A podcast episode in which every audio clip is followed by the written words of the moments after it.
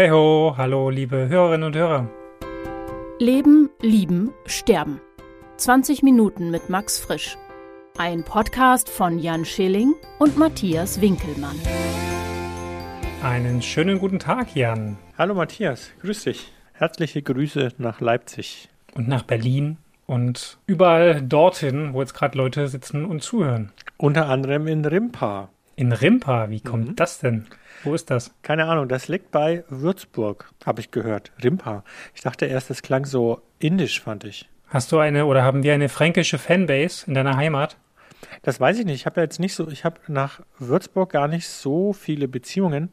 Weiß ich nicht. Vielleicht meldet der oder die sich aus Rimpa mal bei uns und hinterlässt einen Kommentar bei Instagram. Vielleicht müsste man noch kurz sagen, wo du das überhaupt herweißt, dass wir da HörerInnen Ach so, haben. das weiß ich aus unserem Backend unseres Hosters. Und jetzt nochmal bitte auf Deutsch. Na, da, wo wir halt die Dateien hochladen und von da die MP3 hochladen und von dort aus wird die ja überall hin verteilt zu den verschiedenen Plattformen wie Apple Podcasts oder Spotify etc. pp. Und dort sehen wir ungefähr, wo die Leute herkommen. Die meisten kommen aus Berlin ah, okay. und Leipzig und unter anderem aber auch HörerInnen aus Rimpa bei der letzten Folge oder insgesamt waren es, glaube ich, fünf. Und darüber können wir ja beim nächsten Mal ein bisschen reden. Wir könnten überhaupt mal wieder eine Folge machen, so eine Bonusfolge. Vielleicht. Auf jeden Fall habe ich es jetzt auch als äh, technisch nicht so affiner verstanden. Also viele liebe Grüße nach Rimpa. Und natürlich auch überall anders hin. Nach Zürich beispielsweise. Zürich auch, okay. Ja. Wollen wir starten? Ja. Wir haben heute eine sehr, sehr spannende Frage. Ja. Ich lese vor. Wir sind mittlerweile bei Frage 12 des zweiten Fragebogens ankommen, der sich mit dem Thema Ehe bzw. Slash Beziehung auseinandersetzt, weil wir beide ja nicht sehr eheerfahren sind. Noch nicht. Noch nicht. Genau, Matthias. Die Frage 12. Wenn Kinder vorhanden sind, fühlen Sie sich den Kindern gegenüber schuldig, wenn es zur Trennung kommt? Das heißt, glauben Sie, dass Kinder ein Anrecht haben auf unglückliche Eltern? Und wenn ja, bis zu welchem Lebensalter der Kinder? Ich denke, da darfst du auch was sagen, obwohl du quasi noch kein Kind in diesem Sinne hast. Im übertragenen Sinne. Es ist noch im Bauch. Genau.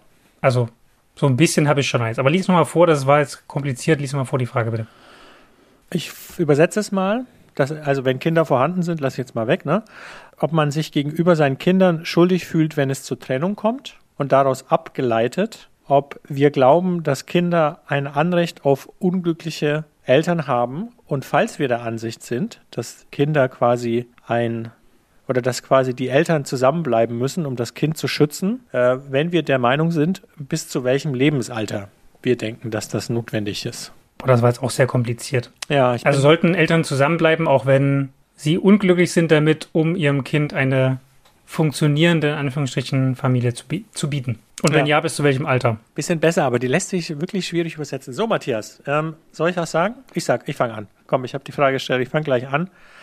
Äh, grundsätzlich denke ich, haben Kinder kein Anrecht auf unglückliche Eltern. Ich würde mich aber auf jeden Fall schuldig gegenüber meinem Kind fühlen, wenn es zur Trennung kommt, denke ich. Also ja, doch, denke ich schon.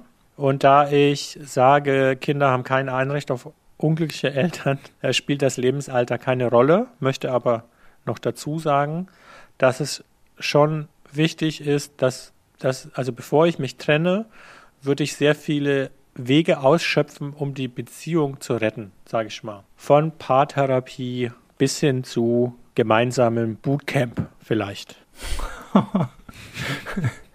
Bootcamp. Das klingt hier wie so ein amerikanisches, so ein Drill Sergeant, der dich dann Schilling in den Staub Genau, ist das, das Relationship Bootcamp. Das könnte man ja eigentlich mal öffnen, ne? Ja.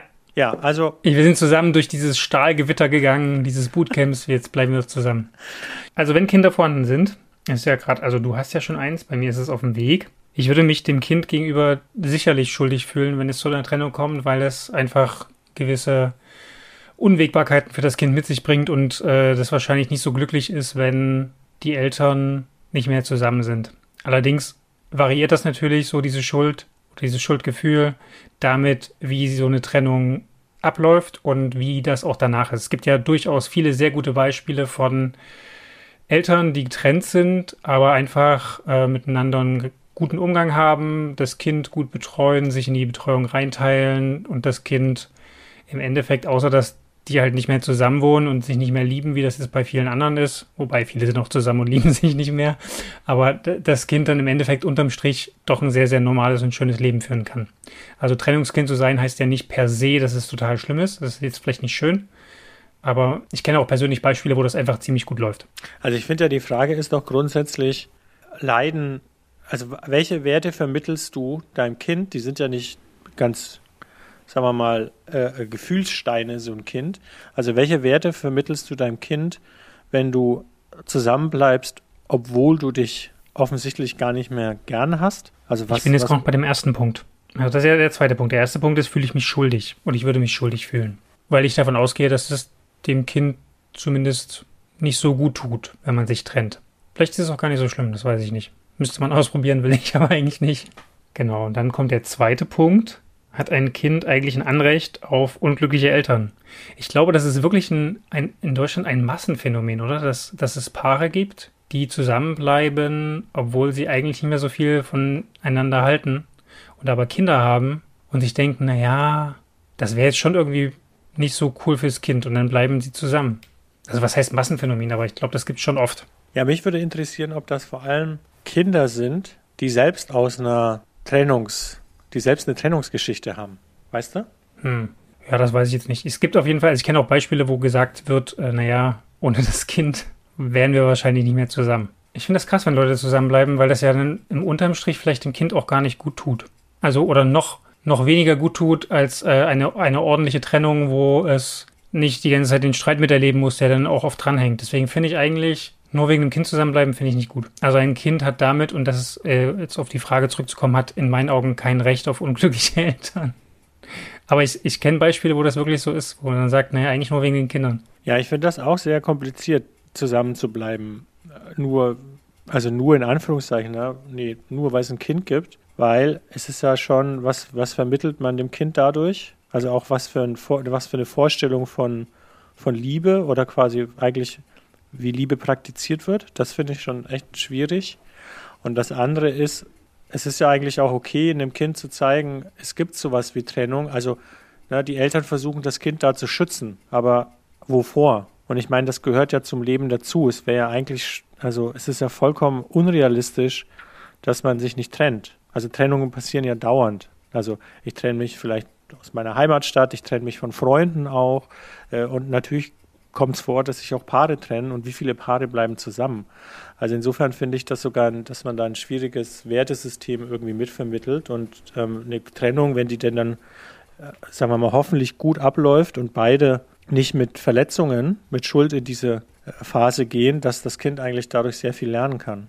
Ja, und da ist auch immer so ein bisschen, und da steht auch immer so oft dahinter, dass das Kind das nicht mitbekommt. Aber Kinder haben ja, selbst wenn sie noch relativ klein sind, haben die ja trotzdem schon krasse Antennen. Und die merken das ja schon auch, wenn es irgendwie nicht mehr funktioniert und leiden ja darunter auch. Also ich finde, eine, eine saubere Trennung ist für ein Kind allemal besser als so eine, so eine fortgeführte, gequälte Beziehung. In der es immer wieder zu kleinen Kapitulationen kommt, wie wir beim letzten ja, Mal genau. gesprochen haben. Unterm Strich muss man dem Kind halt sagen, wenn, wenn man sich trennt, es liegt nicht an dir. Weil das ist ja oft so die, die, Kinder, die Kinderlogik dass die Eltern trennen sich, es muss irgendwie an mir liegen, so ungefähr, und das muss man halt, dem muss man halt vorbeugen, dass das nicht passiert, aber ansonsten kann man sich natürlich trennen. Ja, idealerweise vermittelt, vermitteln die Eltern dann dem Kind auch nicht, es liegt am Vater oder an der Mutter, nicht wahr? Das also das ist ja das Nächste. Dein Vater ist schuld oder deine Mutter ist schuld. Oh, ich habe letztens so eine Reportage über Trennungskinder gehört und das war auch so, ein, so, eine Art Rollenspiel, wie das dem Kind dann geht und die Mutter schickt das Kind zum Vater und sagt, ja, richte deinem Vater aus, er ist ein Arschloch. So ungefähr. Wow, cool. Ja, wenn Kinder dann zur Waffe werden im Trennungsstreit, das ja. ist echt fies. Ja, genau. Nee. Und damit entfällt so ein bisschen der, der letzte Punkt. Und wenn ja, bis zu welchem Lebensalter? Bis zu welchem Lebensalter sollte man zusammenbleiben? Ja, wir sollten uns trennen. Unser Kind ist jetzt 16, kommen die zwei Jahre schaffen wir noch. Wenn er 18 ist, dann oder genau. sie, dann, dann passt das. Dann, dann, haben wir, dann haben wir die Psyche des Kindes mit den kleinen Scharmützeln schon zugrunde gerichtet. Genau. Okay, Frage 13. Was hat sie zum Eheversprechen und ich übersetze oder zu was hat sie zum Ehe was hat sie zum Ehesprechen? Scheiße. Was hat sie zum Eheversprechen bewogen oder dazu, sich beziehungsmäßig zu binden, würde ich jetzt mal übersetzen, frei, weil es ja nicht nur um die Ehe gehen soll. Und es gibt Varianten von A bis K, Jan. Und die lesen wir jetzt abwechselnd vor. Wenn das so viele sind, wollen wir dann irgendwie machen, dass wir jetzt nicht alle einzeln durchdiskutieren, sondern jeder einfach nur zwei Auswahlmöglichkeiten hat aus diesen ganzen? Das finde ich eine gute Idee, weil ich bei der letzten Auswahlfrage ja sehr lange geredet habe. Insofern finde ich das gut. Okay. Also, was hat Sie zum Eheversprechen bewogen? Antwortmöglichkeit A, das Bedürfnis nach Sicherheit. B, ein Kind. C, die gesellschaftlichen Nachteile eines unehelichen Zustandes, Umständlichkeiten in Hotels, Belästigung durch Klatsch, Taktlosigkeiten, Komplikationen mit Behörden oder Nachbarn und so weiter. Das hat meine Oma früher erlebt. Nee, Quatsch, nicht meine Oma. Meine Oma hat meinen Eltern gesagt, heiratet jetzt mal bitte, ist ein Kind auf dem Weg, was sollen denn die Nachbarn denken? Ja, ist auch richtig. D, D, das Brauchtum. E, die Vereinfachung des Haushalts. F, Rücksicht auf die Familien. Ist alles ein bisschen ähnlich. Ähm, G, die Erfahrung, dass die uneheliche Verbindung gleichermaßen zur Gewöhnung, jetzt muss ich umschlagen, gleichermaßen zur Gewöhnung führt, zur Ermattung, zur Alltäglichkeit und so weiter. H, Aussicht auf eine Erbschaft. Das ist geil. Aber I ist auch nicht schlecht. Hoffnung auf Wunder. Oder, oder K, die Meinung, es handle sich lediglich um eine Formalität. Ich finde das super, weil wir brauchen schon zum Vorlesen der Frage, brauchen wir eigentlich schon fast 20 Minuten. So, Matthias, äh, fang du mal, möchtest du was sagen? Ja, wir haben ja gesagt, ich habe zwei Auswahlmöglichkeiten. Genau, schieß los. Also ich meine, du kannst ja wirklich sagen, du hast ja ein Eheversprechen. Was hat dich dazu bewogen? Kommt da irgendwo Liebe? das ist genau der Punkt. Der Typ, der Max, auf dessen Ehegeschichten wir nochmal näher eingehen sollten bei Gelegenheit, der hat hier Antworten A bis K und einfach nur Liebe und ich möchte mich gerne an jemanden binden, kommt überhaupt nicht vor. Ich erfinde deswegen Antwortmöglichkeit L, die genau das besagt und wähle die. Und ansonsten würde ich sagen, von diesen meisten Sachen, die alle relativ negativ sind, eigentlich nichts anderes. Ich sehe es auch gewisserweise nur als Formalität, weil man ja. Nee, eigentlich sehe ich es nicht als Formalität. Nee, ich würde nur diese eine diese eine Auswahlmöglichkeit. Nee, Entschuldigung, ein Kind. Ich habe meinen Antrag gemacht, nachdem ein Kind auf dem Weg war. Weil die Frage, ob Kind ja oder nein, das war relativ lange so ein Diskussionspunkt. Und jetzt ist es auf dem Weg und das war für mich der Zeitpunkt zu sagen, okay, jetzt mache ich meinen Antrag. Also Antwortmöglichkeit B, ein Kind. Und die von mir selbst erfundene Antwort, einfach aus Liebe und dem Willen, das noch nach außen ein Stück weit zu zementieren. Mhm. Sehr schön. Bei mir war es ganz klar die Aussicht auf eine Erbschaft und damit das Hoffen auf ein Wunder. Sehr schön. Jan, ich drücke dir die Daumen. Ja, danke. Äh, ach ja, Brauchtum darf man natürlich auch nicht vergessen. Ja, und auf jeden Fall darf deine Freundin diese Folge jetzt dann nicht mehr hören. Ja, das stimmt. Oh. Sag einfach, es gab technische Schwierigkeiten, der Ton ist ganz schlecht und du willst das einfach nicht hören. äh, ja, ich finde mich in all diesen Antwortmöglichkeiten tatsächlich nicht wirklich wieder, finde sie aber sehr amüsant. Sie bringt mich auf jeden Fall zum Lachen und zum Schmunzeln natürlich. Hoff, Hoffnung auf ein Wunder, finde ich, ehrlich gesagt. Es ist nicht immer die Hoffnung auf ein Wunder. Man, Irgendwo schon. Oder wenn man am, also ich äh, äh, entscheide mich für I, Hoffnung auf ein Wunder, weil ich finde, jedes Mal, wenn man eine Beziehung eingeht, oder ich, äh, ist es ja so ein bisschen das Hoffen auf ein Wunder. Mittlerweile weiß ich natürlich, dass Liebe kein Wunderakt ist, sondern einfach ein Akt also, dass Liebe auch eine Art Entscheidung ist. So. Ich glaube, eine Frage schaffen wir noch. Mhm. Frage Nummer 14. Hätten Sie der standesamtlichen oder der kirchlichen Formel für das Eheversprechen irgendetwas beizufügen? A als Frau, B als Mann und bitte um genauen Text. Ui, ich kenne jetzt gar nicht äh, die Formel. Heißt das immer, bis, also kommt da noch was, bis, äh, bis dass der Tod euch scheidet? Naja, es kommt ja immer dieser Standardspruch, wo das dann mit drin ist und dann könnte man wahrscheinlich noch irgendwas hinzufügen. Ja, aber ich möchte jetzt genau wissen, wie die Formel ist. Sonst kann ich da gar nicht drauf antworten. Dann müssen wir das kurz gucken. Ja. Also eins kann ich schon mal sagen, ich würde, bis dass der Tod euch scheidet, streichen. Und jetzt muss ich da einen genauen Text hinzufügen. Daher, da muss man, hätte ich mich vielleicht schon darauf vorbereiten müssen. Nicht bis dass der Tod euch scheidet.